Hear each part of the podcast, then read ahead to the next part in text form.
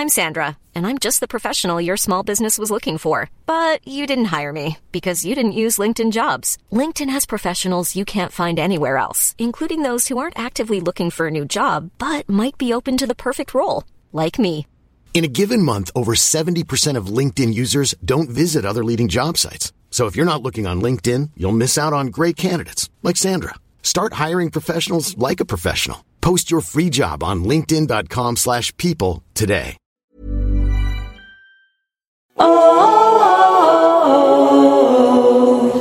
Hi, everyone. Marcelle here. Before today's episode, I want to tell you about a new show that we are loving at Witch Please Productions, the Culture Study Podcast with Anne Helen Petersen. If you don't already know it, I'm convinced that you're about to fall in love with a new podcast. And this is coming from me, Marcelle, someone who famously doesn't really listen to podcasts. Culture Study is a podcast about exploring the nooks and crannies of the culture that surrounds us. Each week, Anne and a super smart co-host will answer listeners' questions about the stuff they find interesting and perplexing. Like, why do clothes suck now? And is Paw Patrol propaganda or is it not that deep? And like, what's the deal with everyone I know getting a divorce? Just like Anne's tremendously popular newsletter of the same name, Culture Study Podcast is funny, insightful, and kind of weird. And it's guaranteed to help you become the most interesting person at parties. Listen to the Culture Study Podcast every Wednesday wherever you get your shows. Who knows? Maybe you'll recognize some guests in the coming months.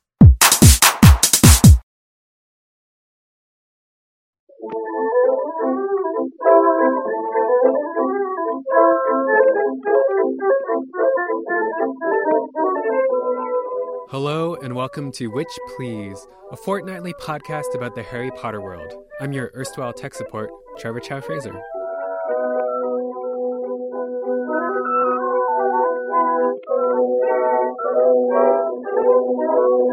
Today's episode was recorded live at Tufts University in Medford, Massachusetts. That's where Hannah and Marcelle teamed up with experimental college professor Lydia Brown to discuss representations of disability, queerness, and race in the Harry Potter world. Now, Marcelle asked me to add a quick note on sound quality. Our organizers ordered a soundboard, but it never came. Instead, we had to rig up a solution with our own gear. Now, live recordings are always a bit rough, so please forgive the stickier parts of this episode. And without further ado, here's the panel. Um, hi, I'm Emma, And I'm Elise. And welcome. Thank you all for coming. The people on this panel can introduce themselves in a moment, but we just wanted to thank a few people before we got started, or groups, mm-hmm. rather. Yeah, so the Tufts Podcast Network is putting this event on and like have done a lot of really good work to like bring all of these beautiful people here and make sure they get paid for their time. So yay Tufts Podcast. Also, huge shout out to the Tufts Women's Center and LGBT Center um, for helping us pay for food and like giving us plates and things to eat it off of. Um, so yeah, thanks to them. Yeah. and we also have, if you feel so inclined about the food or the panel, um, and if you have the resources, we have like a makeshift donations bucket. All the donations are going to Standing Rock. Um, so if you feel so inclined, put some money in the bucket. yeah. Thanks for Um, coming. Yay. Yeah, have a great night.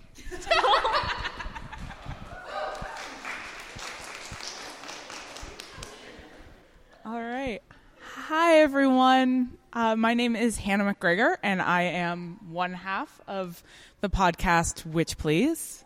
Hello, my name is Marcelle Kosman, and I am the other half of the podcast, Witch Please. And I am Lydia Brown. I am teaching in the X College, the class Rethinking Disability from Public Policy to Social Movements. And I think there are a few of my students here. Um, I also currently have a very soaked through sock, and am unhappy about this fact. So, first off, uh, we I think would all like to thank uh, Emma and Elise for putting this together. It's a absolute delight to have been invited to come and speak with you all um, and to have the opportunity to meet Lydia and share some ideas. Um, this is, I'm having that thing where I keep forgetting that this microphone doesn't amplify me. it just feels like it should be making me louder, but it's not. We're recording this for the podcast.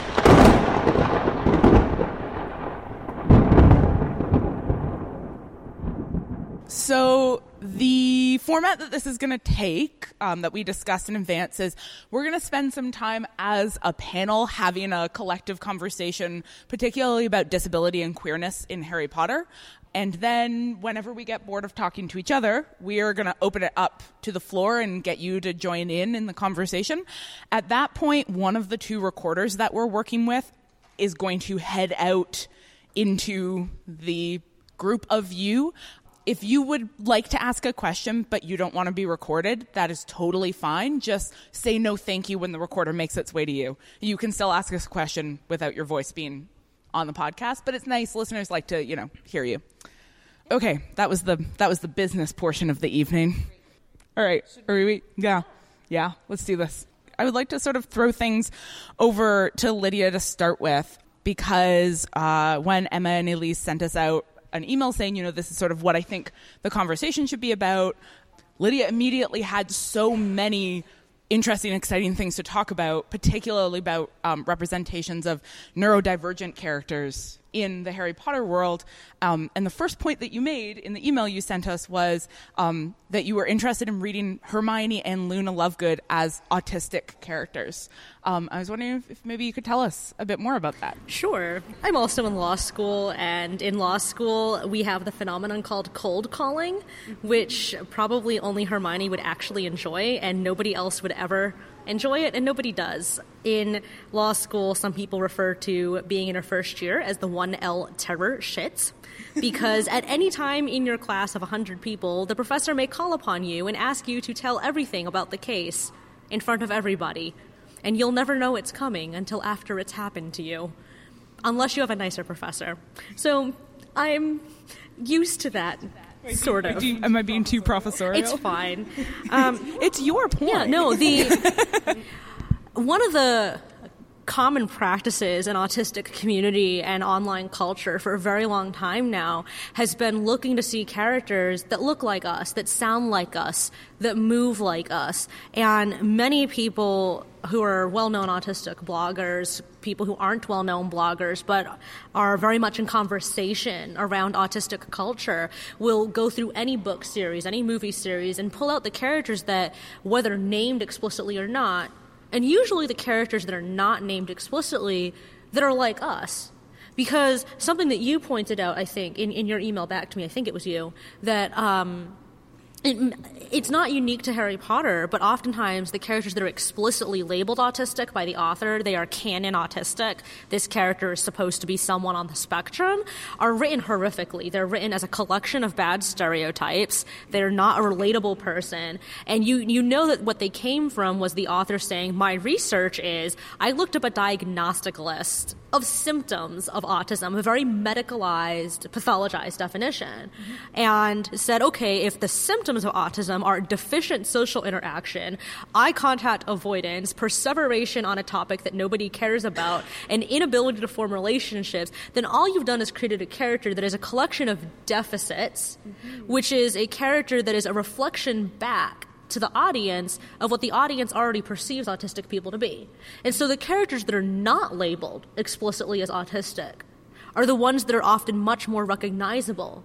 That when we read, watch, or hear them, we are thinking that person is like me. The way people respond to this character is like me. The way this character acts is like me. And so for Hermione, who is much more a topic of this conversation than Luna, that comes into play because she's the one who everyone writes off as the know it all as obnoxious, as not understanding the social cues that other people expect her to have.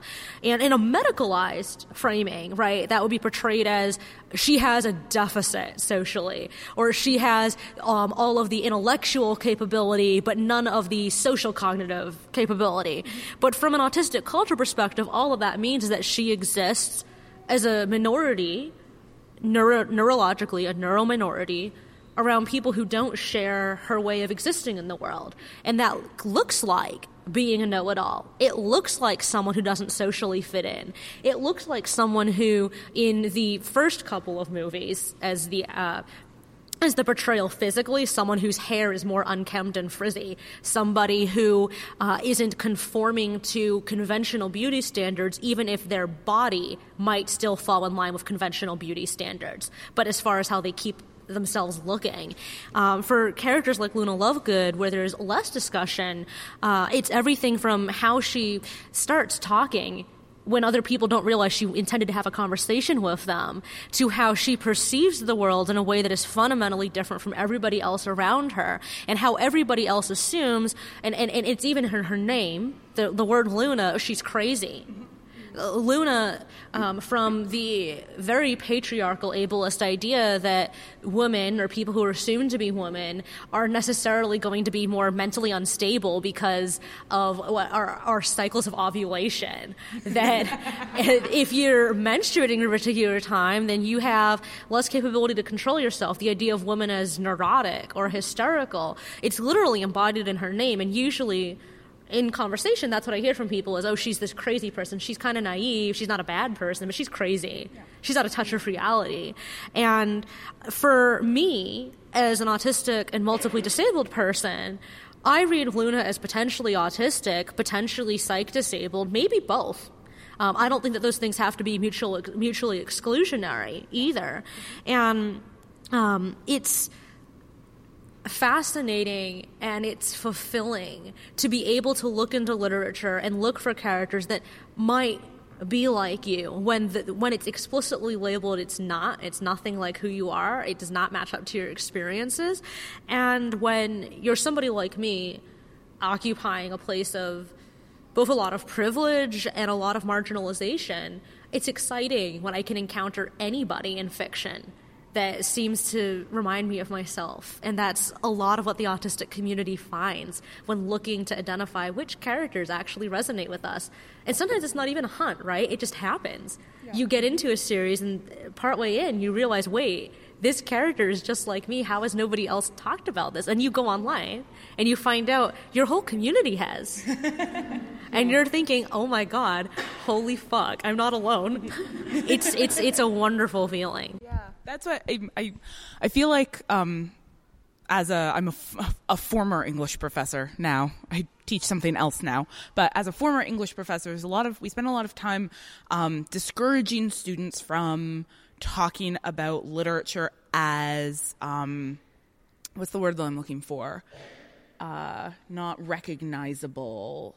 Uh, like recognizing yourself in your text, right? Um, relatable. That's the one. That's the one. The great scourge of relatability, right? Everybody, like you always say to your students when they're like, I love this character. They're so relatable. And you're like, okay, well, actually, like we're trying to, literature is supposed to be a way to sort of enter into life experiences that are not your own. So, so stop picking out only the characters that are just like you. Um, and that is, that is something that I think I, I at least have spent a lot of time teaching global literatures to um, like white kids from Alberta and being like, actually, you need to find the characters who aren't relatable. You need to find the ones who, who freak you out and think about those characters. Um, but the, the dismissal of relatability is also something that's coming from a position of privilege, right? That there is something incredibly powerful about finding a relatable character when you occupy a position where you are assumed to not be a relatable subject, where you are, you know, somebody who doesn't see yourself represented in the world. And that's especially true when we talk about disability and in particular neurodivergence and mental disability because part of the definition and how mental disability is constructed is the idea that if you're mentally disabled you're not knowable as a subject. That if you're mentally disabled you're fundamentally confused you're unable to relate to other people you are unable to process the world around you or even recognize that the other people in the room are people and are human beings and exist. This is one of the core ableist tenets the definition of autism, the idea that autistic people lack theory of mind. Theory of mind is a concept. It, it's not a debunked concept. It is when it's applied to autistic people. But what it means is the ability to understand that uh, you folks in the audience, right, my brain's not the same as yours. My experience is not the same as yours.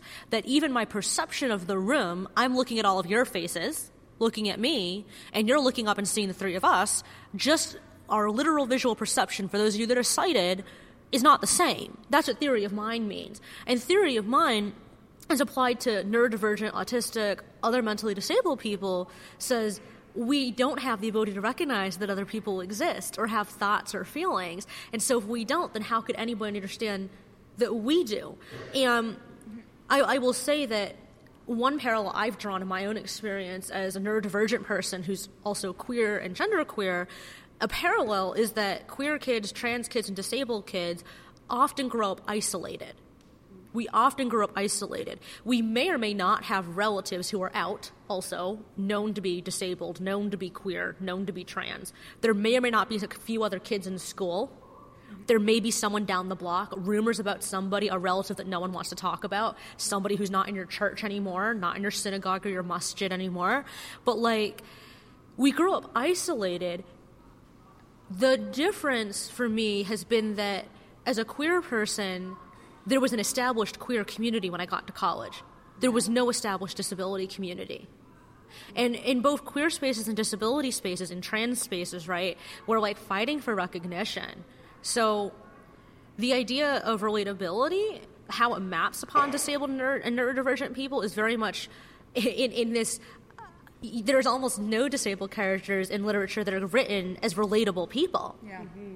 We're written as props right? And, and, I mean, this is true in some of the other examples that I'd pulled out and identified for you, like in, in, in Neville Longbottom's parents. Mm-hmm. We, we see them very, very briefly, and, it, and it's just it's said to us as a fact. We're supposed to accept it as a foundational fact. They went crazy. Yeah. That, like, they were tortured way too much. Um, by the Death Eaters, and as a result, they lost their minds, and now they're stuck in St. Mungo's, and they will never get out. And they're only a narrative device, right? right? They're there to signify the tragedy that is Neville's life. Right, and that Neville has a terrible childhood. Yeah, like, oh, it's so sad because of what has happened to them, but they themselves don't have interiority or, you know, presence outside of that narrative function. Or that what's tragic about it is they had these wonderful lives as Aurors, and, and now Uh, to use the ableist language, oh, they're basically vegetables. This is this is the ableist language. Now they don't exist as human beings. That is that's a wonderful scene for for unpacking that in the text though too, right? Because that that moment in St. Mungo's we see Neville being taken to visit his parents. We get the sense that he doesn't get to visit his parents that much. And we see that moment where his mother has given him a small token. Do you remember what it is, Marcelle? It's a candy wrapper. Thank you. She gives him this candy wrapper, and then his grandmother takes it away, right? And so there's just. His grandmother tells him to throw it away. He keeps it. Uh, correct. It's kind of a brief textual moment that gestures towards there being something more happening in that relationship that our narrator can't perceive, but that might be sort of present under the surface, like some some sort of real emotionally resonant relationship between Neville and his parents that's just not available to us.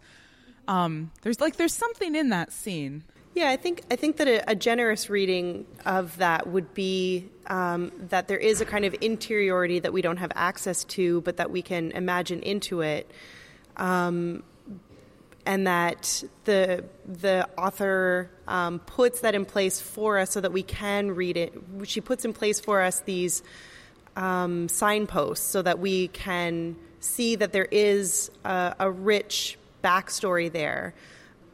But but then the resistant reading is that that's insufficient because it shouldn't be the job of people who have disabilities and people who are allied with those who have disabilities to like read those read for those signposts and create those worlds because they're not they're not provided there. Um, and what happens, I think, a lot of the time is that people with neurotypical abilities will read those things and move on. So you don't even read them as signposts to another richer backstory. You read those as like oh, Neville has crazy parents, and poor Neville, he keeps a candy wrapper because he doesn't have any other way to connect with his mother. Um, when that's there, any, I feel I feel that I have made my point on that. dot dot dot. Yeah. And the and the degree to which Neville is parallel to Harry as being somebody who is parentless, mm-hmm. right? Uh, also undermines the thing I just said. That's fine.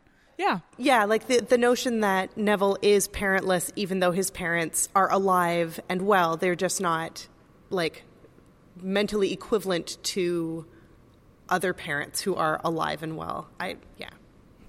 Yeah, and that that's exactly the the essence of the ableism is that if somebody has a mental disability, they are in fact not really a person. Uh, this is the core of the work that that I do that on combating ableism and understanding it as a kind of oppression right, is oppression dehumanizes its subject. Oppression says this person, their body, their existence is a site for violence because this person needs to be rendered legible within normative embodiment. So, in other words, in plain language, this person can't exist the way they are. They have to be forced to conform or assimilate into the dominant culture. Whether that person is black, indigenous, Latinx, or other person of color, having to conform into whiteness. This is the history I, I, I have, the contours of my body as an East Asian person in a white supremacist society is that I get to be treated as a human or almost like a real person if I can take on the trappings of whiteness. That's where the myth of the model minority comes from.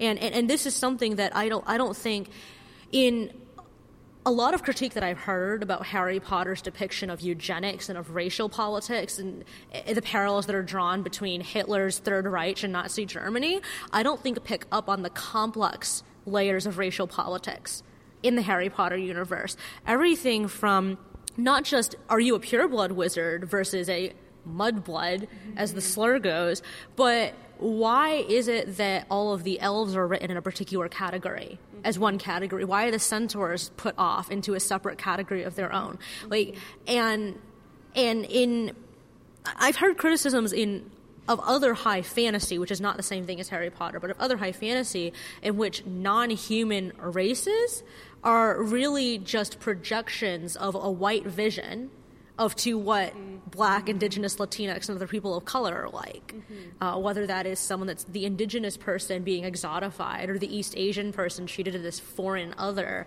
or the black person and um, being rendered through the lens of anti blackness. Mm-hmm. And in understanding the non personhood that happens when disability is inscribed in somebody, what happens to Neville's parents, Alice and Frank, it's that ableism and any other form of oppression that targets the body, like they have to exist together. You can't have the racism of, oh, the elves aren't smart enough to exist on their own as independent creatures. They have to be tied as servants, basically as slaves, mm-hmm. to the humans, to the human wizards, because they don't have the same level of intelligence. Mm-hmm.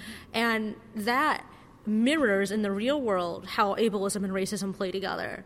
And like what you just pointed out with why is it that the neurodivergent and the disabled people are the ones who are saying let's look at this gesture and let's create this world within it to understand what it could represent why is it the people of color who might be pointing out, oh, part of the narrative is that elves have a uh, a, particu- a particular aptitude for very powerful magic, mm-hmm. but it is constrained because of their enslavement, because of their de facto enslavement. Why is it that more or less people of color are the ones who might point out there is another potential for a resistant narrative right yeah. there. Mm-hmm. So we we have talked a handful of times in the podcast about the the, the problems with using non-human magical creatures as allegories for very real life human crises, and particular or like forms of oppression and forms of violence that affect non-white people in the real world. Um, and one of the things that uh, one of the things that I think is really worth um, putting pressure on when we talk about this, when we talk about Harry Potter in particular, and its usefulness in the ways that it sort of teaches bracket white, able-bodied, neurotypical close bracket readers about how other people are people, is that Harry Potter isn't high fantasy it takes place ostensibly in the real world, just in a magical corner of the real world. So when we use non human beings as allegories for things that affect real human beings, essentially what we're saying is that the implication is that those real human beings are less human and the only way that we can understand their experiences is by transposing them onto creatures for whom we can pity. And that implicitly also at the same time in the in the Harry Potter wizarding world these other real human people are not experiencing the kinds of oppression and violence that exist in our real world. And we can believe that because it's not talked about. And because it's not talked about it must not be happening and so on. I mean, even when you think about the racial representation of the human characters in both the books and the movies, mm-hmm. There's like a million and one layers of problem. There's. why is Hogwarts so fucking white? Like, why does it to no degree represent the actual like makeup of the UK as a country? It's the one wizarding school. And yeah, you know, there's it's a real question. I, I am I'm currently um, blanking on their names, but there's only a handful of characters, and their names are right there. There's Cho Chang, right? The very embarrassing character with two last names. Um, there's the Patils. Yeah, the Patels. Yeah. Um, are they twins? They were twins, right? Yeah. And Dean Thomas. Lee Jordan, thank you. Yes, we're going to crowdsource this answer. Kingsley Shacklebolt. Yep. But we can name them on one hand. The wizarding tournament. The the foreigners, wait, what are they, French and German? From the foreign wizarding schools? So And they're so exotic. So apparently our acceptable representations of people of color are not as actual people. Like so for, it's not even just that there's no actual portrayal of actual racism and white supremacy if it's supposed to be set kind of in the real world. But where are the non-white people? Uh, where are we? I, I, have the I have this nagging sense that if I went to at least some cons that are focused around Harry Potter, that I would feel very very misplaced. And and I'm a light-skinned East Asian, but like there's there's not many of us. Where are we? Mm-hmm. Um, so the question of relatability is not just does this person exist? Is it representation? But how? Yeah. Whether it's through presence or through absence. And um, that's something that's very important to me to pull out. Yeah, we in the the first episode of the podcast, um, we were talking about the representation of the goblins in the Harry Potter world, who are money lenders, money lenders with large noses and dark skin and claws. and we were like, okay, so this is like an over the top anti-Semitic trope, and we sort of spent some time saying, you know, well, well, let's give Rowling the benefit of the doubt. Back in the day when we were inclined to give Rowling the benefit of the doubt. I, I, feel less so inclined now for reasons. I'm a cynical pessimist. Yeah. Join the asshole club. Yeah. I've got a lifelong paid membership. well, also, I think the magic in North America thing, which we can get into later if you want to, but that moment indicated to me that when Rowling actually has members of a community speak back to her and say, we, we don't like what you're saying about us, she doesn't do a great job of managing it. But we so we we we struck a deal in that first episode that we would recognize that the goblins are not in fact the Jews of the wizarding world if there was an actual Jewish person in the books. Um, to which, uh, you know, a whole sea of listeners responded, "There's one." Just wait for it. Just wait. He's four books away, and there's one of him, and he's in the background of one scene. And then we find out that there are actually two more who come out in the movies later, who are his grandmothers. Yeah, yeah. So his grandmother is going to be in Fantastic Beasts and their locations, um, and so that's it. So there's like, there's like one Jewish woman from the 1920s and then her grandson in present day. And that's it, too. Did you know that that was all the Jews in the entire world? That's it. That's it. The UK doesn't have other Jews in it. So, okay, let's. This the point that Marcelle was making reminds me quite a bit of the conversations that were happening really recently around Rowling's um, unsurprising revelation that Lupin's werewolfism was intended to stand in as a sort of allegory for HIV and AIDS. Um, which, for those of us who read the books closely, um, and for most queer readers was something that was already quite readily apparent, right? Lupin is already a character who's really heavily coded as a gay uncle. Um, he's single. He's sort of uh, an embarrassment to the family. He's people don't trust him around children. So when the truth of his identity comes out, he has to be taken away from the children. Uh, he has a contagious disease that he got via a pedophilic act done to him as a child by a man. Like the coding was already very heavily there. So when Rowling said, "Yes, in fact, that was what I was going for," m- many of us were like, "Yes, no, we know."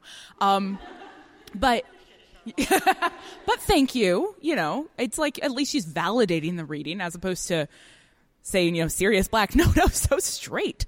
Um, but uh, the the this comes. I just saw somebody make a, the, the same point you did, which is why isn't there HIV and AIDS in the wizarding world? Like if you want to have a character who represents the stigma associated with being gay and being HIV positive, then just make a character gay and HIV positive. You don't have to make him a metaphor for that. Why are we having to implicitly read all the queer characters? So, so apparently, if wizards are a thing, supposedly around the world, not a single one is openly queer. Zero of them are openly queer. Okay. Excuse me while my suspension of disbelief breaks. Or as Tumblr would say, Harry just doesn't notice because it's not part of his journey. Right. True. So I want to add into this, you know, let's take that for let's take Lupin a little further and think more about the implications of using a metaphor of monstrosity to talk about being gay and being HIV positive.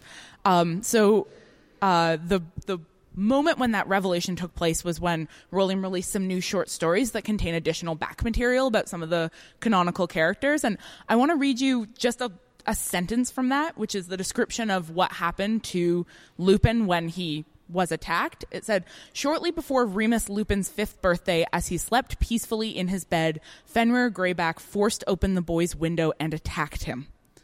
And that, in a nutshell, so entirely points to the problem at the heart of this allegory, which is that Lupin becomes an exceptional werewolf insofar as he uh, rises above the situation, like what has happened to him. But his werewolfism is linked both not only to being a victim of violence, something that was, you know, forced on him against his will, but is also linked to this intense moment of the stigmatization of gay sex, the equating of the the gay figure in the person of Fenrir Greyback with pedophilia, with violation, with like the image of sneaking in a window while a child is asleep is a is a powerfully violent image. And if that's what we're given textually to think about how we should stigmatize gay men less, um, I'm not convinced that that's an effective way. Even if we agree that using those kinds of allegories is okay, I'm not convinced that that's an effective way to do so.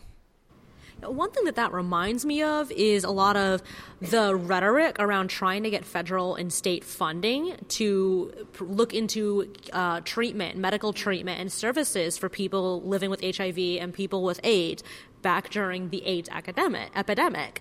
And there, the Ryan White bill came about in part because of rhetoric about Ryan White as an innocent victim of AIDS.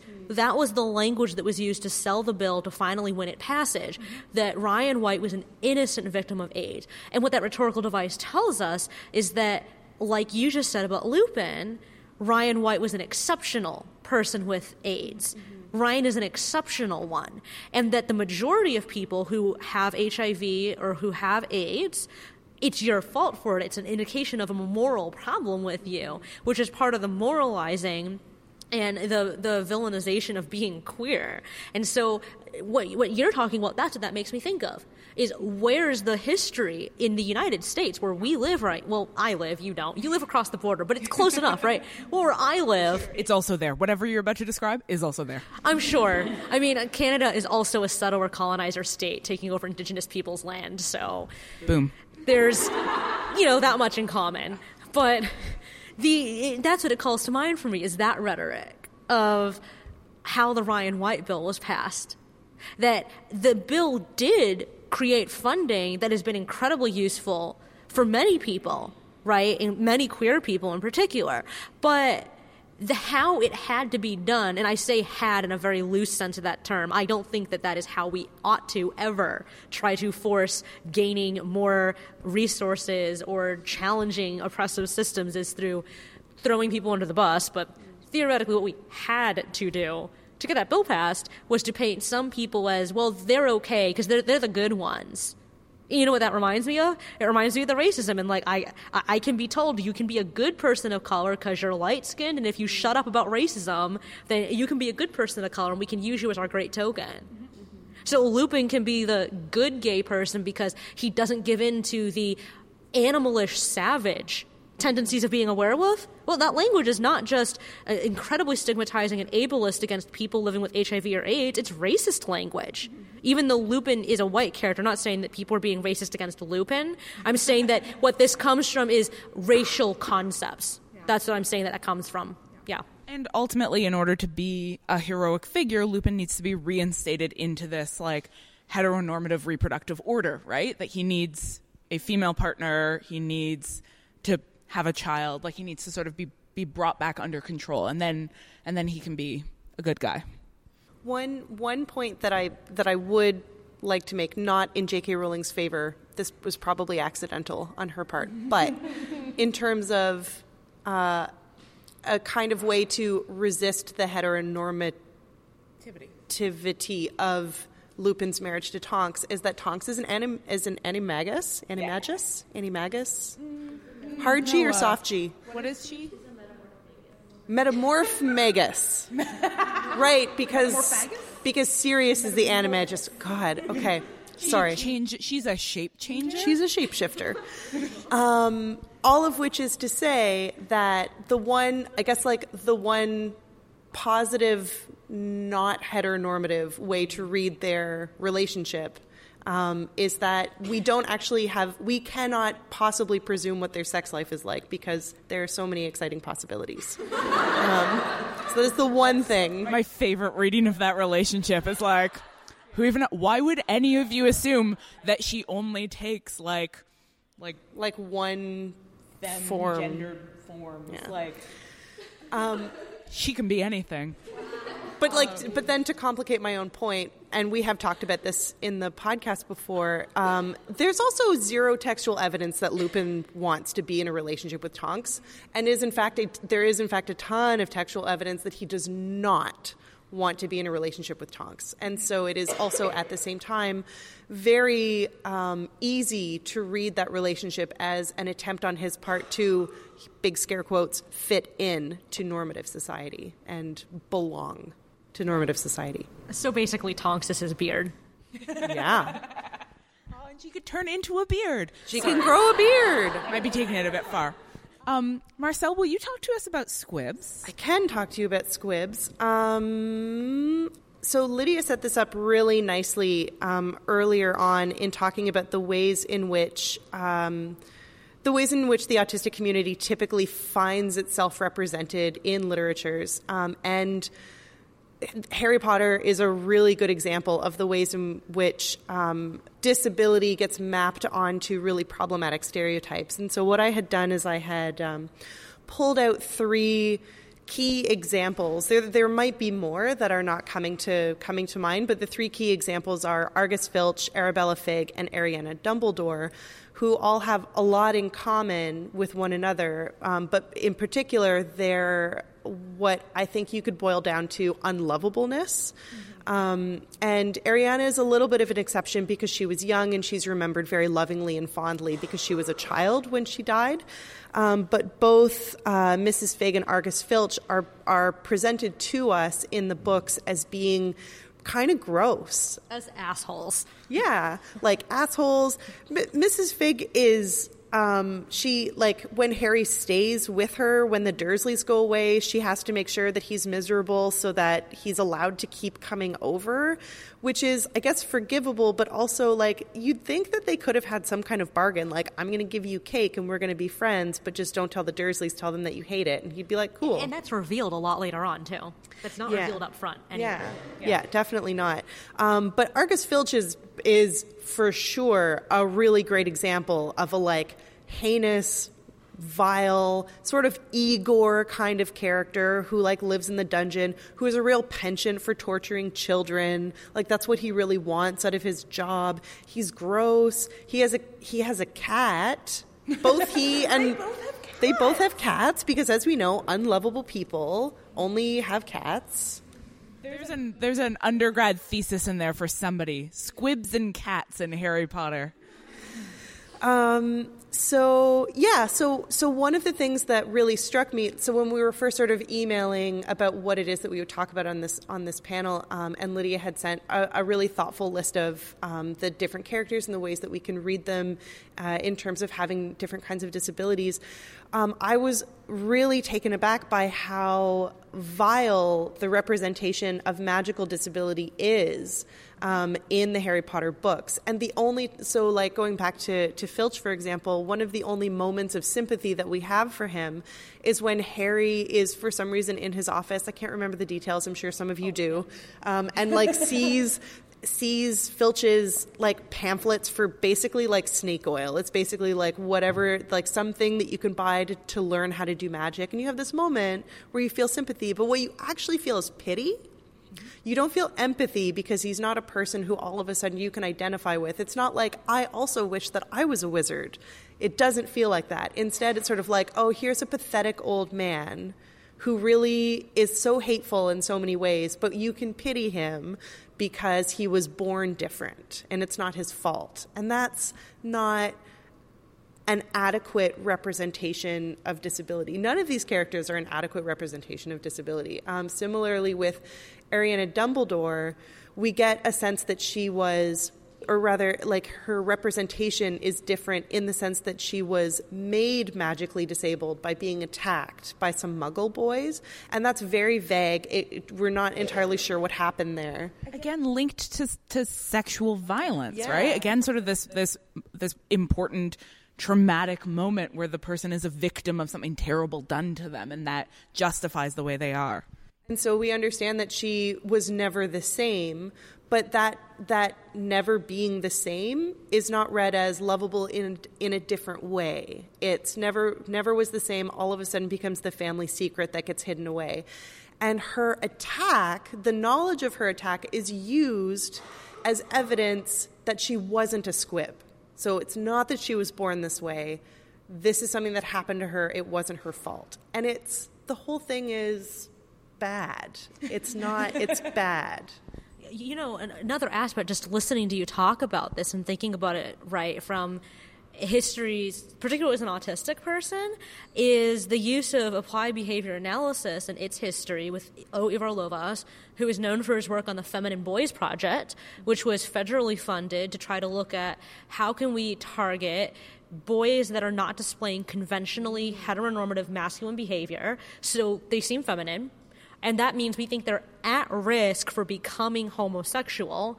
And how can we stop them from being feminine so they won't become homosexual? And the techniques he used in that study in that research, he transferred over to autistic children. This was uh, one of the early, some of the early research on conversion therapy, right? And the first boy, whose name I honestly can't remember, and I feel really awful about that, who was in Ivar Lovaas' research, he touted for decades, and in some textbooks is still listed as a successful case. When he was in his 30s, he killed himself. And so for autistic children, right, we grow up being taught like whenever we find out that we're autistic and there are a lot of racial and gender disparities in who gets identified when i say identified because diagnosis is very medicalizing. I don't like that. But who gets identified when is there's a lot of disparities along racial and gender lines. And people considered girls get diagnosed a lot later. People who are black or latinx get diagnosed a lot later. Um, and when that happens, it becomes this thing of you can't be what you are. You have to you have to become neurotypical. You cannot flap. You cannot rock. You have to make eye contact and basically not become autistic anymore. Like, it was even said to me at one point, "Oh, when you go to college, hopefully you won't be autistic anymore." And uh, you know, I'm thinking like, okay, so you know, m- maybe in like a few years I won't be queer anymore too. Oh, oh, and maybe, maybe by the time I die, I will finally become white. Damn it, I will finally become white. I will reverse Rachel Dolezal, but as an Asian. And and that's what that makes me think of with Argus Filch is it's not just it's the pity, it's that oh he's trying really hard to be the better kind of person that he's not, but he's really just a defective wizard. That's what he is. He's a defective wizard. And that's what that calls to mind. This is reminding me of some of the really excellent scholarship done by fantastic Canadian feminist literary scholar Helen Hoy, who towards the end of her career decided that she was close to retirement and that she would just make it her job to just like piss people off. Um, and so, and she also at the time, and still, had recently begun um, caring quite a lot for uh, I'm I'm forgetting the details here, but had a very close family member um, with fetal alcohol spectrum disorder. And so she became very interested in the problem of FASD and the problem of diagnosing FASD because in order to successfully diagnose it, um, you have to be able to confidently say that the mother was drinking during pregnancy. Um, and the government is very comfortable assuming that, for example, indigenous women, whether they admit to it or not, were probably drinking during pregnancy. And so F- FASD um, diagnoses are much higher in the indigenous population than they are, for example, in white middle class populations, um, where it may, it may in fact also have been the case, but uh, the sort of assumption that white women are automatically better mothers means that the diagnosis rate is lower. And because it is so frequently undiagnosed, Helen started to go through particularly narratives of childhood and find characters who were treated as problem children and talk about those narratives as FASD narratives and what that does for our sort of understanding for for a sort of destigmatizing of you know neurodivergence in literature and she got in the national newspaper for suggesting that anne of green gables might be um, an fasd child uh, be, uh, you know told that she was betraying her nation essentially. Um, but it is it does become a when you start to actually think about the politics and the history around diagnosis, then there starts to be something really subversive in finding those narratives in the characters who aren't supposed to be like that.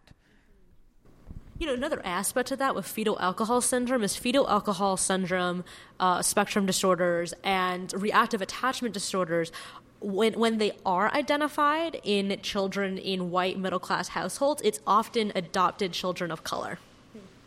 Uh, I am I am a transracially and transnationally adopted East Asian child of color into a white middle class family. And there was a lot of contention when I was in middle school over was I autistic or did I have reactive attachment disorder? And it was actually explicitly said. What was explicitly said was, we think, misgendering me, of course, we think that she has reactive attachment disorder because she was abandoned in an orphanage before she was saved.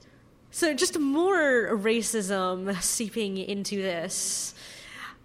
I can talk about white supremacy all day long, but I think I've hit my Should quota. and must. I think I've hit my quota of pissed off white people today. That's um. Do you Uh, yeah, I was just going to add, just for an FYI, that um, a friend of ours who is a nurse once told me that actually in white households, uh, the children with, uh, sorry, how did she word it?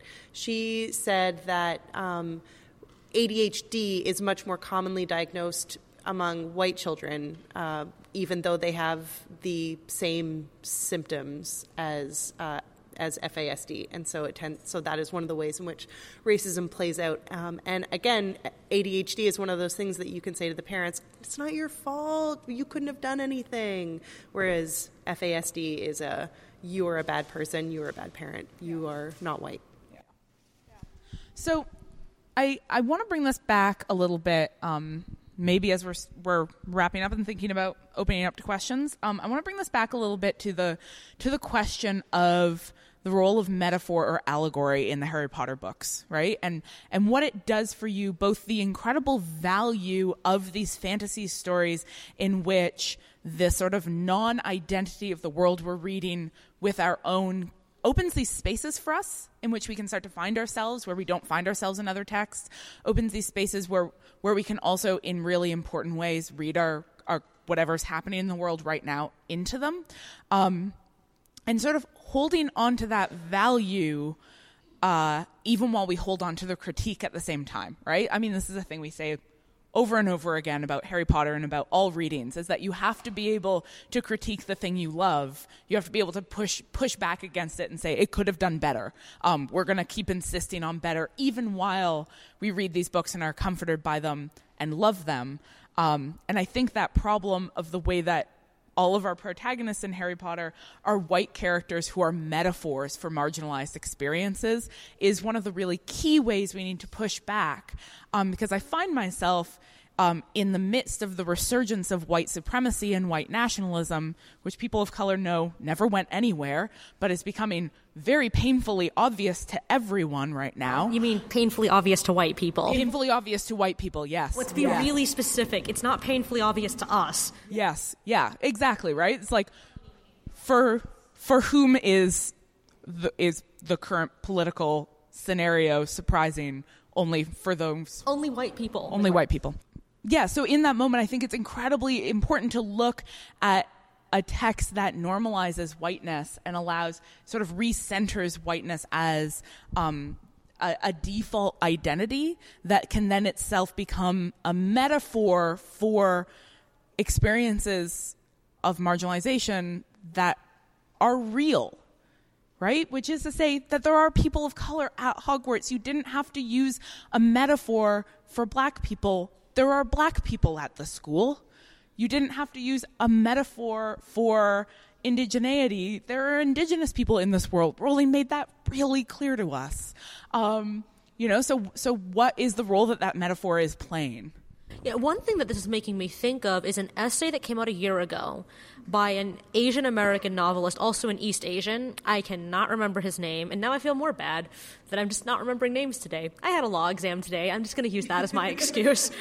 And he wrote an essay about how uh, he, he had written a novel that was very widely acclaimed when it was published, and it was a novel that in which his characters he's an East Asian guy, and his main characters were black people who were living at the time of chattel slavery in the South, and he's not from the South, and he's obviously not black as an East Asian who is not mixed race, and the criticism he got wasn't from it wasn't primarily from black people, it was from white people who were saying, "Oh my God, it's so stunning that you wrote about people that are not Asian."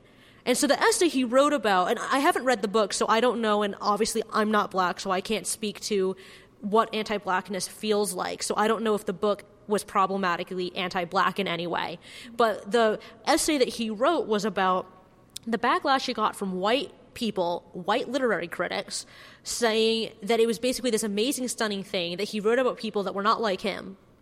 And, and this normalizes how white people like J.K. Rowling write about people all the time who are not white people and win prizes for it. Like you win prizes for it like if you're in blackface or yellowface on TV. You win prizes for it like if you are a white non-disabled person getting up and playing a disabled person on, on in the movies. You win like an Oscar for that. Or you, are a cis man and you play a trans woman and you win an award for it. Yep, you're cis men and playing trans women, and and and and or, or straight people playing gay people. But like, but usually it's white people in all these categories. It's white person who is then also playing this additional marginalized experience.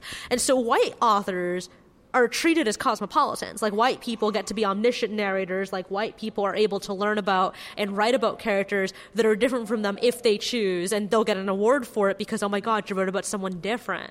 And then when writers of color, like this East Asian guy, writes about someone who does not share his racial experiences, suddenly it's like this this stunning revelation. So for me as an East Asian writer, I'm, I'm working on um, yet another novel manuscript now, where the characters are a variety of racial backgrounds. Some are East Asian, and some are various other races, other people of color or white, other sexual orientations than mine, other genders than mine.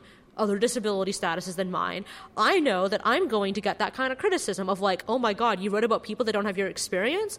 As though, as an East Asian guy, or for me as an East Asian person, we can only write about East Asian characters? But, but, but, but white people can write about anybody. White people get to be the experts on everybody, but I'm only allowed to speak from my experience as an East Asian person in fiction and I'm not saying that we don't have a responsibility to try to avoid writing fucked up things in our fiction, like you know we're talking about, but but that uh, somehow only white people are allowed to do this and usually get away with all of it because white people excuse them, and and that that's something that I, I, mean I think we need, we need to bring that into the conversation, right? Is that how white people are allowed to be the experts on everybody, and anyone that's marginalized, a person of color, disabled, queer, we're expected to only be able to ever write about people who have our exact same experiences. In disability world, we call that the self-narrating zoo exhibit. I'm expected to be a personal educator for everybody, just about my individual experiences with being autistic. And I'm not allowed to talk about anybody else's experiences of being autistic, even from a this is what people have told me, this is what in the community we know to be true for a majority of people. I, am not allowed to talk about that because I can just talk about my personal experiences and leave the philosophy and the politics to the experts, mm-hmm. aka the non disabled people. It um, it reminds me of how readily the literary community will uh, will um, accept autobiographies written by people of color and especially written by women of color who who have experienced like extreme violence. We love those books because they like allow us to feel like we're really learning about other people because it's autobiographies. But if you ask somebody who reads this kind of like these types of books like can you name can you recommend any good novels by like queer people of color? Or could you name for me an author that you recommend that I read who is not a white able-bodied western person? Um, and they can't think of any but they will have like a handful of autobiographies that they've read recently that are so great that's that's what yeah. that was making me think about. Yeah, the functioning in the confessional mode. That mm-hmm. that thing. Yeah. Mm-hmm. You know, one thing I wanted to make sure we talked about, like since I realized we've now been talking for like an hour. For so long, I'm so sorry. I was like, I was like, how long could we possibly go? We'll go to questions really. I quickly. want to talk about a You're couple too things. Interesting. Mm-hmm. Is that a compliment? Yes. Okay. Wait, you said that a little hesitantly. No, it was definitely a compliment. Okay. Uh, well, you know, my exam today was in evidence, and in evidence, we talk about the reliability of witnesses' statements. so, uh, two things that I wanted to really hit on before we open up for questions and answers was one, the one of the explicit portrayals of disability is Voldemort. Mm-hmm. in two ways. Voldemort is supposed to be read to us as a psych disabled person, almost the trope of the lone wolf, read white male, school shooter kind of mm-hmm. person who grows up to be this evil bad person because he wasn't loved enough. And also through physical disability, through how he looks. He's portrayed like in this long history of portraying the villains as having a deformity or some kind of a physical disability. I mean, look at, J- at the James Bond, uh, the movie that came out in 2012, the one Skyfall the villain played by the, the Portuguese actor, who's I cannot remember either the actor or the villain's names. Uh, was it Javier Bardem?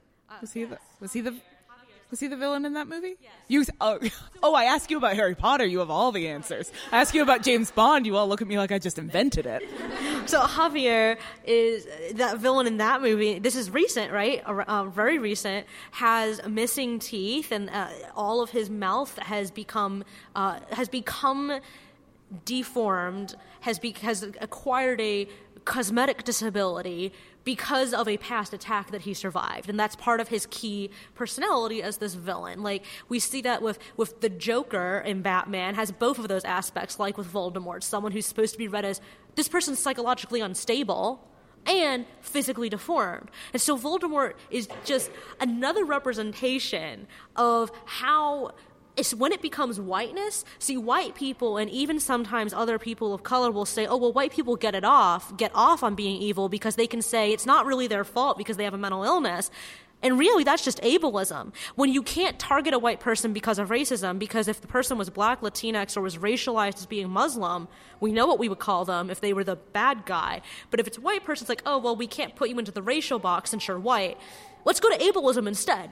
Let's use ableism instead. And so the person isn't getting off. All that we're getting is a horrible caricature that results in real harm to actual disabled and neurodivergent people, especially the ones that are actually people of color who are the most likely to be targeted by police, who are the most likely to be locked up, who are the most likely to be taken out of school.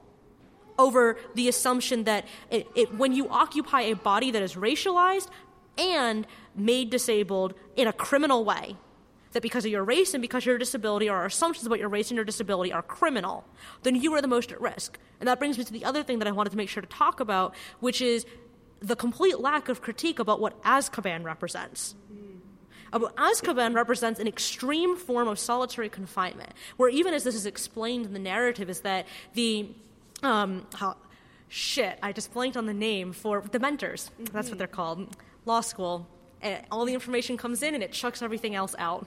The Dementors are serving as guards because they suck the life and the joy out of the people inside and that if you are sentenced to receive the kiss from a dementor, then you basically don't exist as a human being anymore. It's another image of the ableist idea of a vegetable almost that you're not really a person anymore because what makes you a person will be taken from you and what for me is is is irresponsible about this is that it doesn't show the people who you who would actually in the real world where Harry Potter is supposedly based actually be swept up into a carceral system in Azkaban who are suffering. Is that it's, it's, it's narratively written as well it is really these really bad people. The worst of the worst and the ones that we know of that are named are people who are either actually really bad people or who are falsely believed to be really bad people like with Sirius and and in the real world in the real world as hopefully you all know and if you don't my God, where have you been living?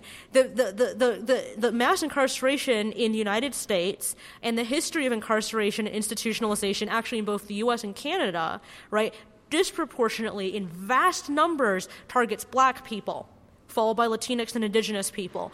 And the numbers that I've heard from other disabled advocates and activists, particularly black, indigenous, and other people of color, is that somewhere between 50 and 70 percent, depending on which number you're using, of all people that are incarcerated are disabled or deaf, which means that the vast majority of people disproportionately who are locked up and shut out in society are black folks who are also disabled or deaf.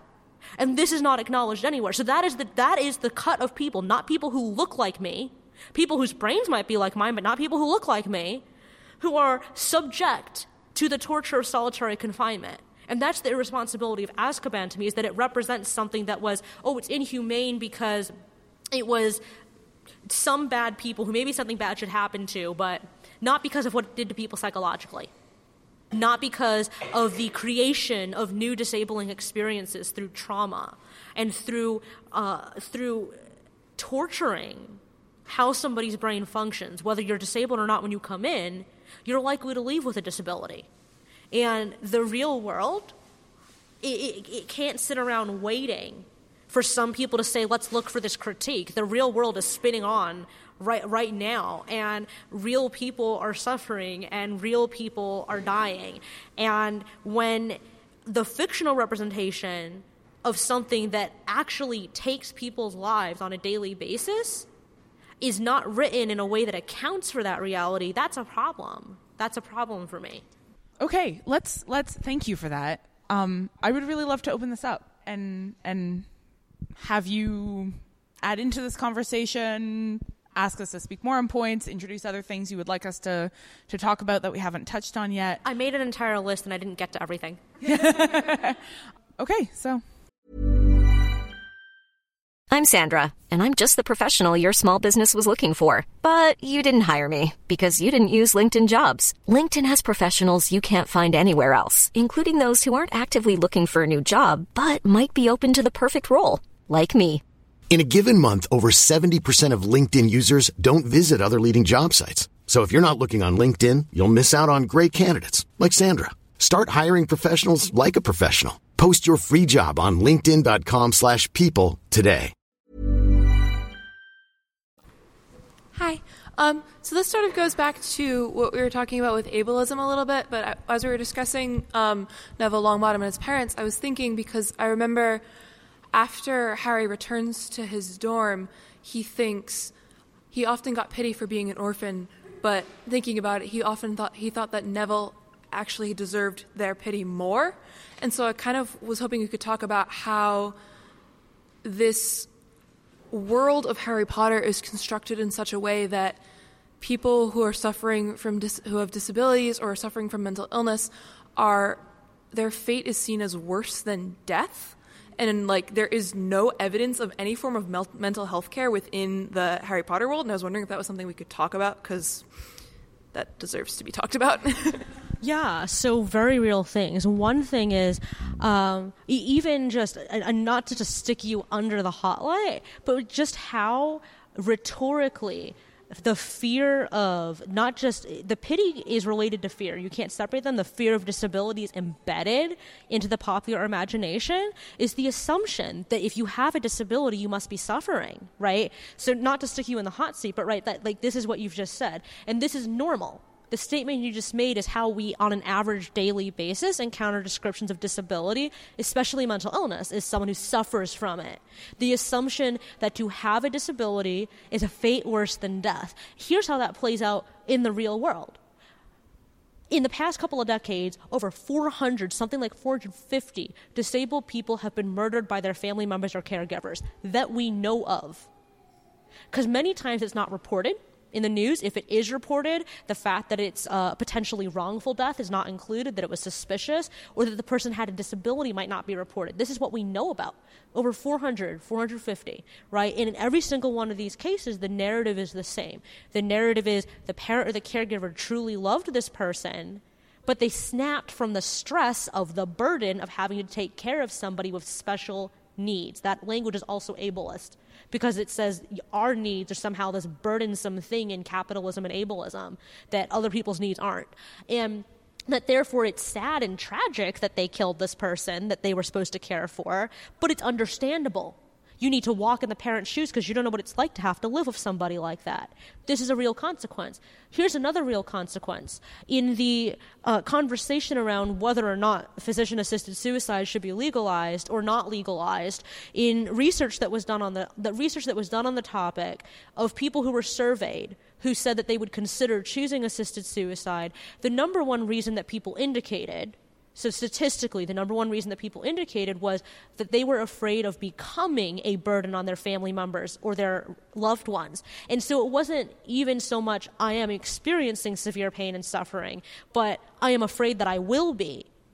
And that's why I think I would like for this to happen. And so, here's a disparity regardless of whether we believe that you know you should be able to choose to kill yourself or not when someone says i'm feeling suicidal because i'm queer and i'm being bullied or someone says, I'm feeling suicidal because I'm the only kid of color in my school. Or I'm feeling suicidal because I've just survived a very sexually violent act. Usually, our reaction as a community is to say, How can we help you? How can we support you in not committing suicide? That's usually the response. And narratively, in the popular imagination, and actually how we talk to each other, someone says, I'm thinking about killing myself, or I'd rather kill myself than end up a vegetable, we usually say that's the brave and heroic choice. Because who wants their body to be like that? This is the real world consequences that disabled people get killed by their family members, and disabled people are more likely to feel pressured into choosing death and not offer the same suicide prevention that we would assume should be offered to other people. Regardless of whether we decide societally, should we allow people to choose to kill themselves or not, there's a disparity in how we apply that, right? And and so the idea that to be disabled is, is worse than to be dead has real world life and death consequences on actual disabled people. Like there's uh, one of the reasons that Autism Speaks is so hated is that about 10 years ago, in one of their public service announcements, which they've never apologized for, their vice president at the time is on video saying that she thought about sticking her autistic kid in a car and driving off a bridge. But the only reason she didn't was because she had another child, Reed, non disabled. She had another child who'd be waiting for her at home. In the video, you can look up this video, it's still on the internet. The autistic kid who is able to understand what she's saying. This kid was like in middle school or something at the time, not like a two year old. Like, able to understand her is sitting in the room as she says this. They've never apologized for this video. The idea that you can speak about us as though we're not here because we basically might as well be dead because, you know, at least if I was dead, there'd be an end to it. But if I was alive and like you, then I wouldn't really be there. That has real world consequences. And so you raise a really great point that why is it that, that what happened to Neville's parents is seen as, oh, this is, should be something more pitiable than what happened to Harry's parents? It ties into this ableist narrative that disability is a fate worse than death. And that comes directly out of ableism. I was wondering if we could talk about the potential of Voldemort being read as a queer character. I, yeah. Uh, sorry? Did you want to take that first? Sure. I saw your thoughts moving. Um, yeah, yeah. So one of so so one of the ways that this has come up uh, a handful of times when we've and um, what we've talked about in the past is the ways in which uh, Voldemort's uh, asexuality is being read as um, violent and a and a um, and a reflection on his villainy right? So his kind of particular effeminacy, he's not the he's not the kind of villain who is a like big scary man who takes many wives in that kind of like sexual predator way. He's a sexual predator in the fact that you are not afraid he's going to sexually assault you. He is like his asexuality is seen as what makes him deviant and creepy and disturbing and and like really fundamentally wrong. Yeah, yeah. So there's two things at work there, right? Like there's on the one hand you can read Voldemort as a character who is in some way coded as queer. There's you know because there is this way that Tom Riddle is this sort of um, sexualized, um, in some ways effeminate uh, character, and then we have the way that um, Ralph Fiennes chooses to portray Voldemort in the movies, which also has this sort of um, I don't even know how to get at it strange sexuality to it. Sure. Um, but one of the, one of the vets, you know, I'm going to come to regret that. Uh, but that's one of the ways that we've come back to him as a character is around this idea of his sort of, uh, failure to fit into any recognizable forms of sexuality, um, that is to say that he reads in a lot of ways as an asexual character, that he is, um, uh, as a sex repulsed asexual character in particular, that he is uninterested in sexuality, and that his sex his sex repulsion becomes um, just part of his villainy uh, in a way that implies again that asexuality is um, other, that it is um, perverse in some way, that it is unrecognizable in a sort of, you know, a, a, a protagonist or a, a recognizable character. Um, and that's something that really got driven home, I thought, in people's responses to, um, oh, Cursed Child spoiler alert, plug your ears for a second.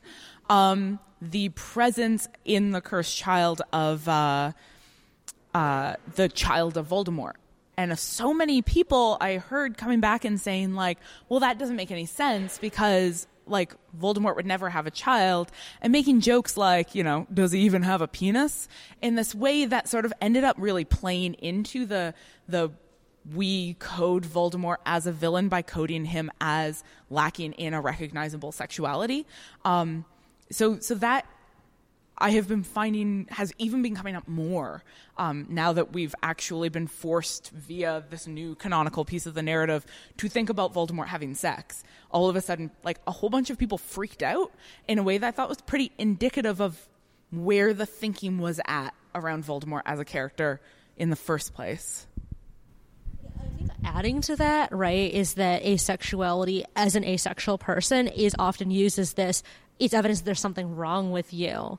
And that's why not obviously every single one of us, but for many of us in asexual spaces, we claim queerness because if our asexuality, right, is treated as this deviant thing that means there's something wrong with us that we have to be forced into. It's not a, just a hetero normative ideal, it's a heterosexual normative ideal, then it comes with the same kind of baggage that that other queer people who are sexual experience invalidation, dismissal, dismissal, erasure, being told that we can't possibly understand our bodies or know what our bodies are like or what our bodies want or what our bodies feel, being subjected to sexual coercion and to control of who we are. And so for me, like what you're bringing up, the assumptions that the comments that people make, oh, does Voldemort even have a penis? Like, this is also something that is hyper masculinized and like incredibly anti trans.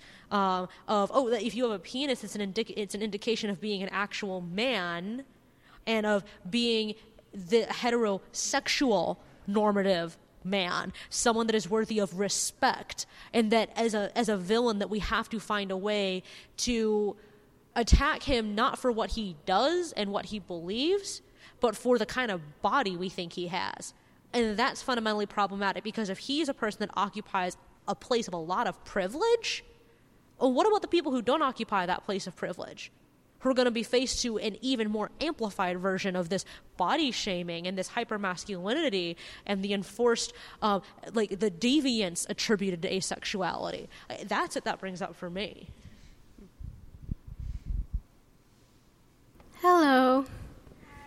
Um, so previously, when you um, uh, re talked about, I guess, um, the uh, werewolfism being a metaphor for HIV and uh, queerness, how does that change sort of the implication of you know Sirius setting up Snape to be attacked by Lupin, but then James saves him?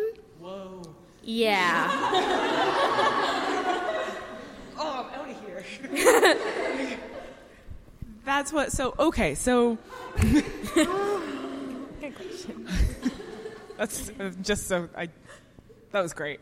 Uh, right. So that that let's say we are reading Lupin right here as being a queer figure.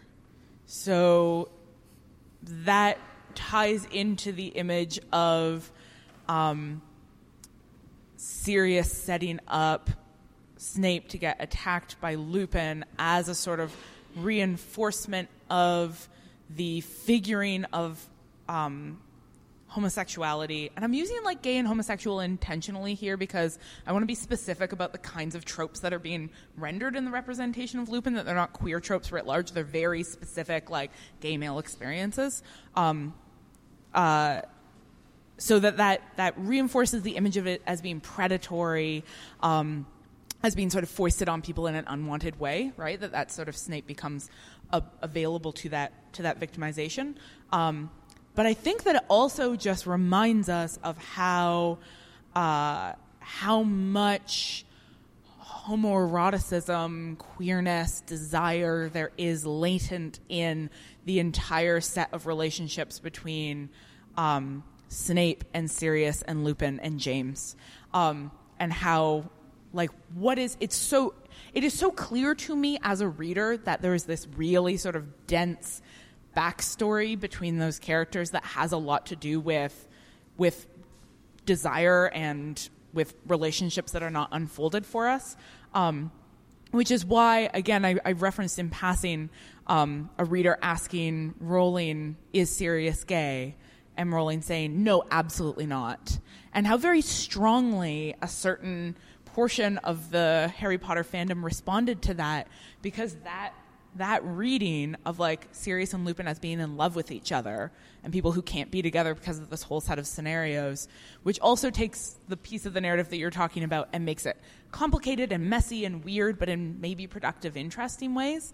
Um, to have her foreclose that so authoritatively, and I know authoritatively she's the author. I know she's what she does. She like authoritatively states things by definition, but but to foreclose that possibility seems to take a whole piece of the novel that I think is really exciting for many of us who are queer readers and just be like, no, no, can't do it. Well, people are only gay if I say they're gay, and only Dumbledore is gay. the one gay and, and not even out canonically. Yeah, and who, P.S., looks just like everybody else because that is Rowling's final statement on queer characters that they are unrecognizable in their queerness. Right? You know that famous tweet that she wrote, like, you know, you didn't notice Dumbledore was gay because gay people just look just like everybody else. It's like, no. I'm sorry, the face I'm making doesn't translate well to an audio medium. I apologize, listeners. I'll send you a picture. Um, as you were talking about um, diversity and the problem of um, when cre- uh, when um, world building a fantasy novel and having people in the real world who are you know differently abled or something like that and have it being transferred into you know fantastical creatures is a problem. I just remembered that um, the actor who plays professor flitwick also plays griphook and that is the those are the only two little person speaking Mhm. character roles in the entire series at least that is represented in the movies. And why did they double cast him and nobody else it's not that hard it's harry potter Yeah. Yeah. It also suggests like we're willing to hire one non normatively bodied person, but only one, and that person has to be a prop in every circumstance. Yeah. Um, so I I can't take credit for this because this is uh, this is the point that a friend of ours, our friend Neil, made about the ways in which um, non-normative, non-normatively bodied people function as props. In exactly what you're saying with Flitwick um, and with uh, the goblins in Harry Potter.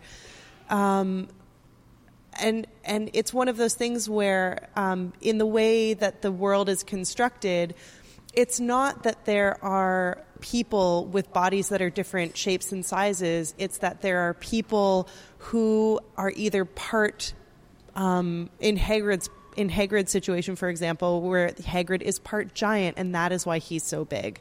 And with Flitwick, I think it's implied somewhere that he has some kind of like magical creature blood somewhere. Part goblin? Yeah, he's part goblin. Part goblin, yeah. So it becomes in this world impossible to perceive that there might just be like different shapes and sizes of bodies um, among non magical creature humans, which is vi- like, again, goes back to that goes back to that perspective where the stories are be the stories are presupposing um, a a white normative able normatively and able-bodied listenership or not listenership readership and viewership and attempting to teach that readership and viewership how to imagine other people existing in the world without like without having space to value difference and instead are like but look at the ways in which we are the same. That is where we bond. Our differences don't need to be meaningful. It's the ways in which we are the same it's the trope that we have in disability community of oh you're trying to get your five gold stars for not being an asshole. And th- that is what we somehow want the privileged powerful dominant people. So that that's the lesson we want them to learn is that if I don't say a slur and I occasionally hold a door open and I and I think about what are words that might be offensive and eliminate all of the words that could possibly be offensive from my vocabulary and stop there. Then I'm a good person. Instead of changing our material reality the the violence in language is part of a broad pattern of violence. And invisibility and erasure is part of that. Yeah, sort of to add to that, also thinking about like the idea, or rather like the myth of the good white person in Harry Potter, and like how that sort of like like absolves especially the trio of any moral responsibility or personal responsibility for any of the things that are happening in the book that we read as allegories for race and racism and white supremacy and like as and like I can only speak from being a white reader, but like as like a white child reading the book, like the message is that these things are bad, but it's also not your responsibility to do anything about it because like you're a good white person if you as you're saying like get these words out of your language or like acknowledge that something wrong is happening. Yes. So I have a completely unrelated question. Great. Um, so just thinking about like the actual school of Hogwarts and how it's set up and how like J.K. Rowling writes about it of like people either have natural ability at like things like when Harry gets on the team and he's the best flyer ever and you're like seriously like or just or in their classroom right of like how people learn um, and like the lack of support for 11 year olds who are starting boarding school for the first time and like academic support you can tell i'm a teacher and this is what i am fixated on um, I was wondering if you had thoughts about that of like how characters are portrayed as intelligent or unintelligent. Um, yeah. Can, can you repeat louder and more clearly the very last piece of what you just asked? How something intelligent or unintelligent? How uh, students are Hogwarts are considered intelligent or unintelligent? Oh, okay. Um, I have an auditory processing disability. The acoustics of this room are terrible, and if I can't see your lips clearly, I do not understand what you're saying. Um, which is a wonderful part of my hidden disabilities, and by wonderful I mean sometimes horridly inconvenient. Um, I guess one one thing, yeah, yes. Can I add one more thing to my question? Sure. The other thing I think about as in my classroom, I'm trying to make speech to text normalized so that everybody can hear and take notes in a more comfortable way and write papers is the technology. Why are the, does everybody not have a quick quotes quill to take help them take notes or to help like give visual cues to students of what teachers are saying? That seems like a great idea. yeah. A really short answer, because I've been talking a lot, I feel like, is uh, that one thing that I didn't talk about as much is how many folks that are disabled in different ways, but particularly learning disabled people, really glommed on to Neville Longbottom as a disabled character written as somebody who clearly has some type of a learning or a cognitive disability and is struggling academically in a way that is familiar to many of us. And that again that falls into that category of here's an implicit representation instead of one that is explicitly named. And the implicit representation did actually a halfway decent job whereas the explicit ones are uh, uh, very lacking to put it nicely. And um, i think one of the things that like you say is not actually pulled about uh, pulled out is that people learn differently and are struggling in different ways because we really only see a handful of examples. There's um, actually, if I recall correctly, and someone correct me if my if my memory of this is wrong. Um, law school has checked a lot of things out of my brain. Um, is that the the the two? Um, firstly, there's Dudley Dursley, and then there's the two. Uh, kids who follow around Draco Malfoy, whose names I don't remember. Crabbe and Goyle. Them. I, I, I missed that because auditory processing, because the Crabbe and Goyle. Thank you. So, yeah. Uh, so Crabbe and Goyle and Dudley Dursley are all basically, as I remember it, portrayed in this trope of the dumb, stupid kid who like is a the dumb stupid fat kid very specifically thank you for reminding me of that piece too and that fatness and disability have to go together and that if you're a bully it's because you're dumb and fat and stupid and um, other than those examples, and Hermione as being this genius kid, and Neville as a kid that's really struggling and also sort of falls into the fat and stupid genre, but not a bully, um, are the only real representations we have that like not everybody learns the same way. Like we don't know if everybody else is more or less doing the same or not. We only get glimpses of what grades people get when they take their O.W.L.s and their N.E.W.T.s, and we otherwise don't really know. And we, we don't know how people are doing in the classroom much at all beyond those examples. And that um, makes me just think, you know, the answer to that is fan fiction. Clearly, more fan fiction. Um, I just want to point towards um, two other sets of characters. So um, Fred and George, I think, are really wonderful. I know, right? And who we we often fail to spend enough time on in the podcast, even though we both love them. Um, but Fred and George, the baby's crawling. Uh, focusing out. The baby was being cute. I apologize. Uh, uh, Fred and George are characters who are represented throughout the first half of the series as being bad at school, and that's what we know about them. They are they are you know they're badly behaved. They they obstruct the learning experience of others, and once they leave school, which they do voluntarily at an early age, there's this revelation that they're in fact incredibly talented wizards um, who were deeply unserved by the schooling system at Hogwarts, and that as soon as they are placed in a scenario where they are allowed to sort of govern their own learning experience, they become these sort of prodigies, right? And even Hermione, who is like the great voice of institutionalized education, says when she first goes into their new joke shop, she says, like, this is really sophisticated magic. And she's surprised because she assumed that because they didn't do well at school, they must be bad wizards. And so that's, you know, a little moment that we're given to show us that, yeah, actually Hogwarts is not serving everyone. Um, and then the other interesting thing I think is to remember that Luna is a Ravenclaw and that most of our interactions with Luna as a character are about her being flighty um, and about her believing things and having you know understandings of the world around her that from the per- from the perspective of our narrator are incorrect and silly and you know obviously uh, her being um, you know a, a, lunatic to draw on her the origins of her word of her name. Um, but Luna is in the house for people who are deeply intellectual. Uh, and so there's another, I think there's a space in there as well to think about how Luna also models for us a different way of being smart. And so I think there's, there's little bits in there to say we are shown that Hogwarts has some, hey guys, this is a revelation. Uh, there are some failings in the pedagogy modeled at Hogwarts.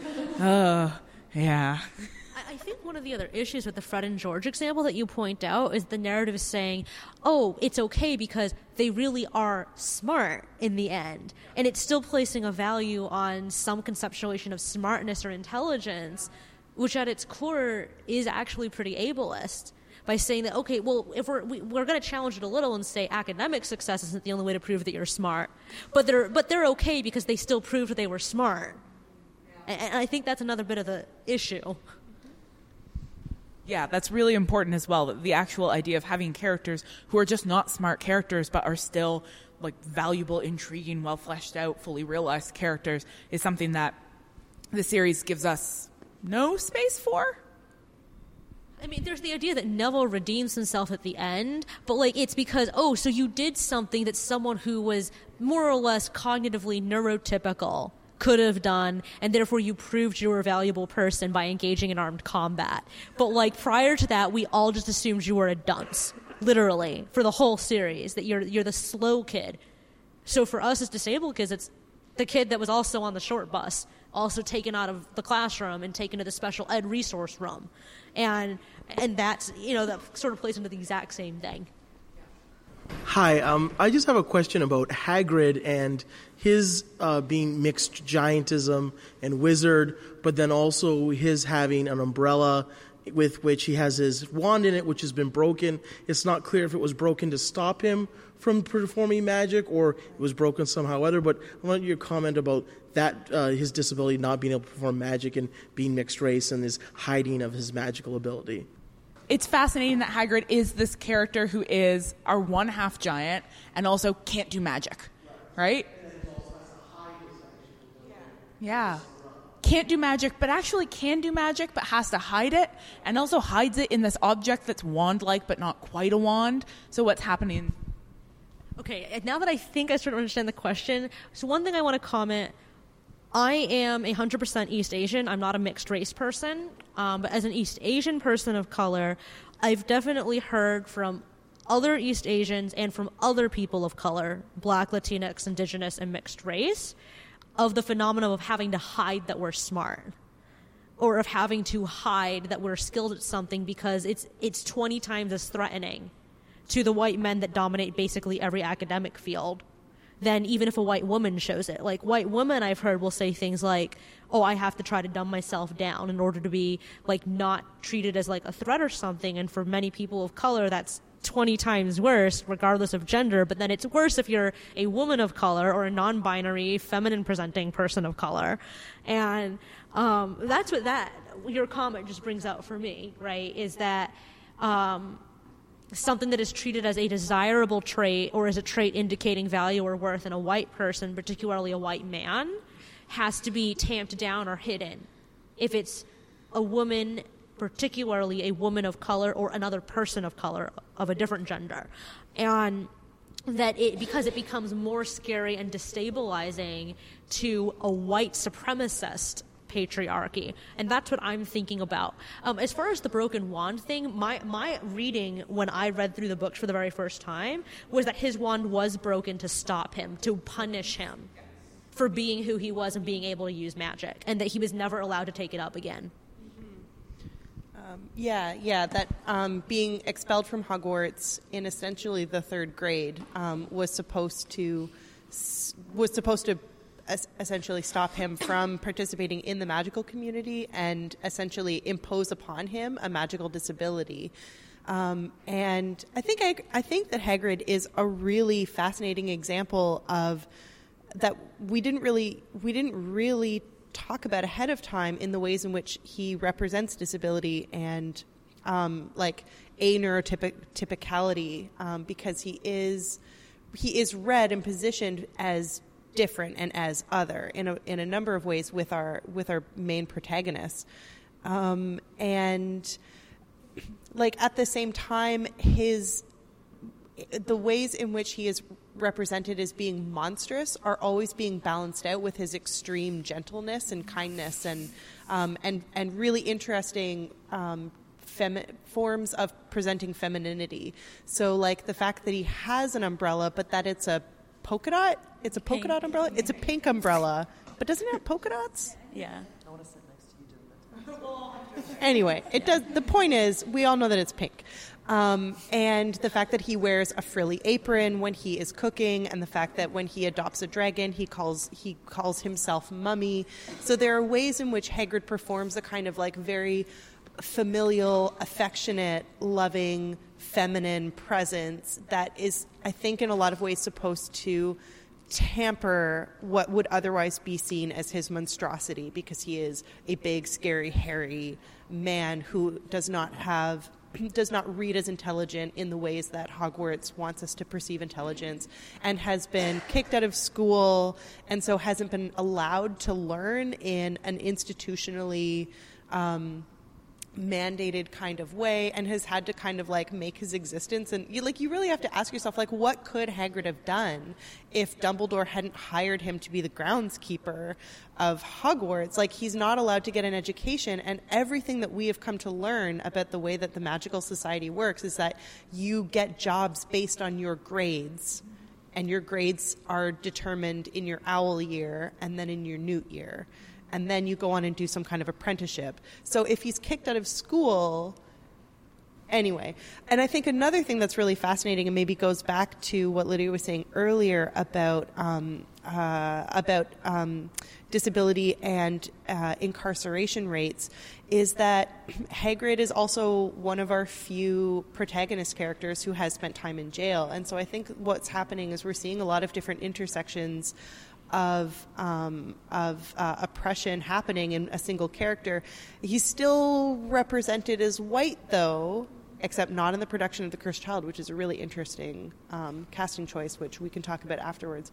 Um, but but anyway, going back to my point is that he remains a white character or is sort of represented as a white character who becomes a metaphor for all of these other forms of oppression instead of there just being these other kinds of marginalizations existing in the world i think is what i'm getting at It's, instructive but still problematic. yeah yeah. And, and I mean, one of the things in which it's instructive is how men of color, particularly East Asian men, South Asian men, okay, every kind of man, black men, Latinx men, um, are subject to white supremacy and the white gaze is through feminization, as though, oh, being made to be feminine or effeminate is taking away from your masculinity, which is both patriarchal and white supremacist. Um, oh, I, I think we if, if you had a you had a comment to make, if it was very short, we can probably take it because it's not eight thirty yet. I do, I do. Um, I was just wondering how uh, participating in this podcast and like doing these panels has changed your own methods of pedagogy. Um, so yeah, I just want to hear that. You're a teacher now.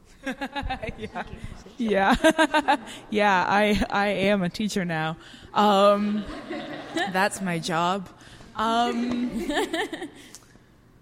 Oh, okay. So here's my number one favorite thing about uh, what the podcast has taught me about teaching, which is that teaching works 150% better when it is based around uh, the presumption that every student in the room with you brings forms of expertise, embodied knowledge, experience, um, learning that are not yours and that are as valid to whatever you're doing in that classroom as what you know and what you're trying to teach them. Um, and that if you assume I am the possessor of knowledge and you, the people before me, are the those who are not possessed of knowledge, and my job is to somehow get what's inside my brain to go and be inside your brain, um, that's going to work for maybe two students no matter the size of your classroom. Um, and those two students are probably going to be students um, whose parents went to university, who are middle class, who are probably white, who, who have been set up in all kinds of ways to learn under very specific scenarios. Um, but that if you come into the space and say like okay so i here's what i want to do here's what i want to get out of this time we're going to spend together um, what do you want to do? What do you want to get out of this? What do you already know coming in here? Um, what matters to you in the conversations that we're going to have? Uh, then all of a sudden you get to have a sort of collective experience of learning and unlearning um, and that's hard for all kinds of reasons including the fact that classrooms are such coercive spaces that it is you like can't single-handedly undo the the learned behaviors that students have acquired from years and years of being told to sit still and not talk and write down everything you say because you're standing at the front of the room. Um, so there's a ton of collective unlearning that has to happen, but but having this podcast where we share our readings of Harry Potter with a listenership of people who have read Harry Potter way more than we have and way and way more carefully and also bring into their readings as everybody does a whole set of experiences that are not ours and a whole set of knowledges that are not ours means that we are constantly shaken out of the position of expertise, out of the position of being the knowers, um, and put in a position instead of, of conversation. Um, and as a result have learned i think just a ton more um, from not presuming that we're the ones who come in knowing in the first place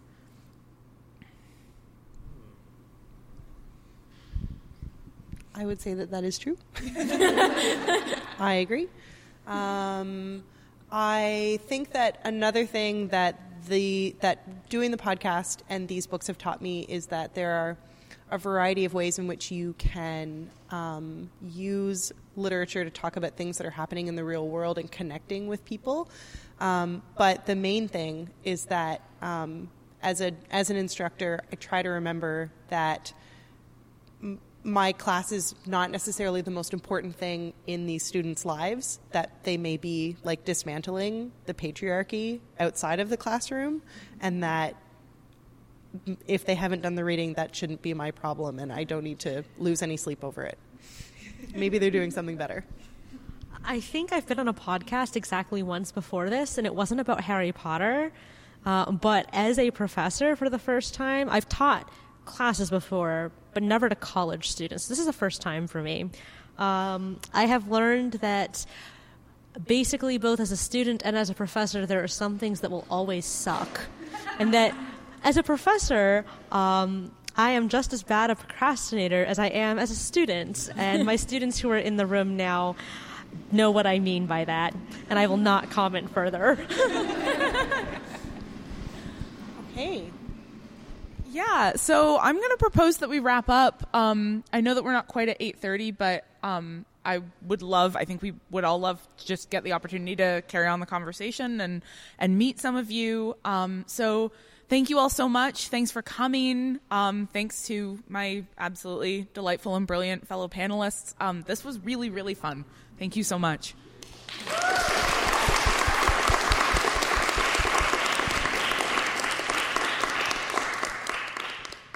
Thank you, dear listeners, for joining us for episode row of Witch Please.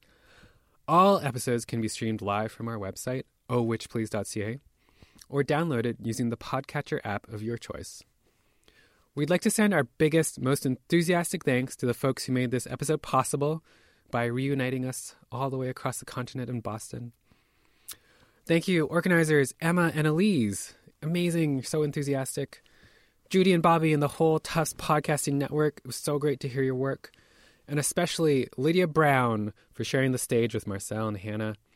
If you'd like to learn more about Lydia's work, we've included a link to their website on our website. Marcelle and Hannah are going to try really hard to see fantastic beasts and where to find them this very fortnight. But will that be the next episode? Only time will tell. So until next time, do do do do do. Later, witches.